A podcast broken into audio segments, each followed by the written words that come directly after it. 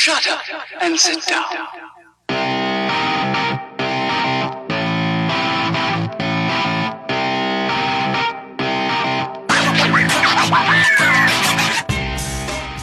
Du hörst den Kondensator, eine Sendung über Neues aus der Podcast-Welt.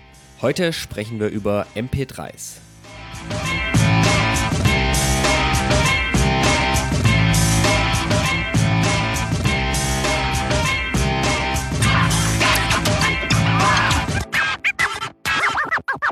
In der letzten Woche gab es ganz schön viel Wind rund um die MP3.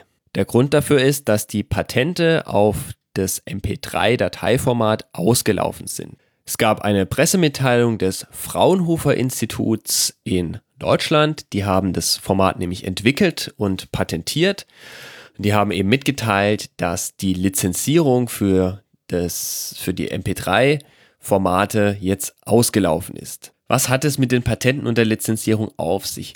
Bisher war es so, wenn man MP3 ähm, encodieren wollte, also MP3-Dateien erzeugen wollte und man hat ein ja, Computerprogramm verbreitet, das dazu in der Lage war, MP3-Dateien zu erzeugen, dann musste man beim Fraunhofer Institut ein, eine Lizenz beantragen bzw. auch bezahlen, um dann äh, eine solche Software verbreiten zu dürfen und nutzen zu dürfen.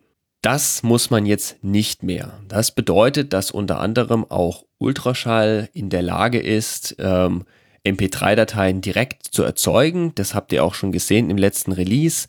Dort gibt es ja jetzt die Möglichkeit, MP3-Dateien zu schreiben und zu exportieren und da auch Metadaten reinzuschreiben. Ähm, das wird erst ermöglicht dadurch, dass die Patente jetzt nicht mehr gültig sind. Ich wollte über das Thema ein bisschen sprechen, da es eine ganze Reihe Artikel, an Artikel gab, die ähm, ja vermeldet haben, dass die MP3 jetzt tot sei und dass die MP3 veraltet sei und dass jetzt alles äh, umsteigen wird auf neue Formate, weil eben die Lizenz für MP3 ausgelaufen sei.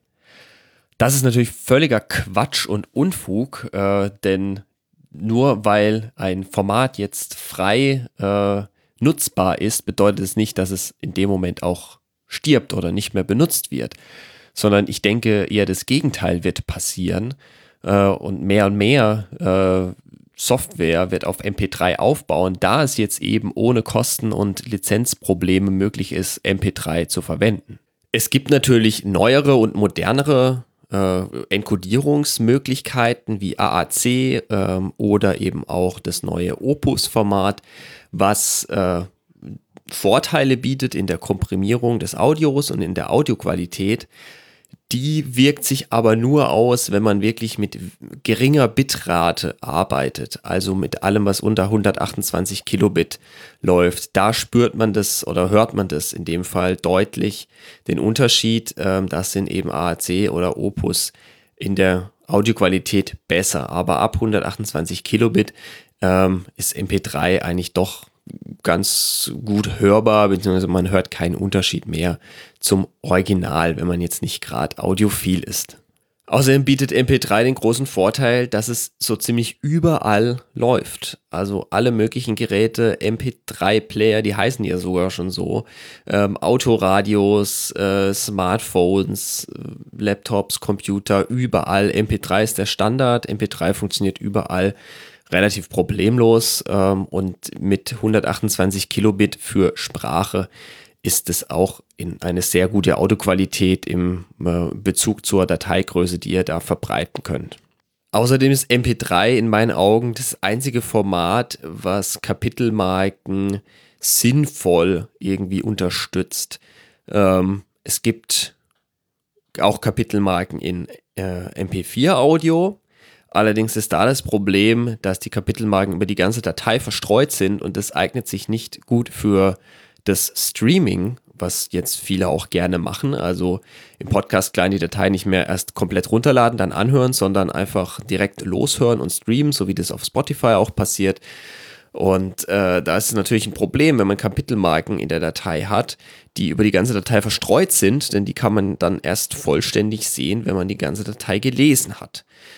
Bei MP3 ist es nicht so, da stehen die komplett am Anfang. Es ist so ein bisschen ein Gefrickel, weil die über die MP3-Tags gelöst sind, aber Äh, Im Endeffekt funktioniert das super gut. Man muss nur den Anfang der Datei lesen, hat die ganzen Kapitelmarken da und kann dann an beliebige Stellen springen, ohne dass man da jetzt die ganze Datei schon heruntergeladen haben muss.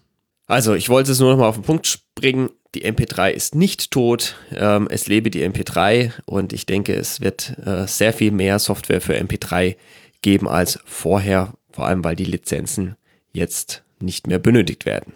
Es gibt da auch noch einen ganz netten Blogpost von Marco Arment, ähm, den werde ich euch verlinken, genauso wie ein Artikel von NPR, wo die MP3 als tot erklärt wird, damit ihr mal den Kontrast seht zwischen zwei verschiedenen Blickpunkten auf ähm, dieses eine Ereignis.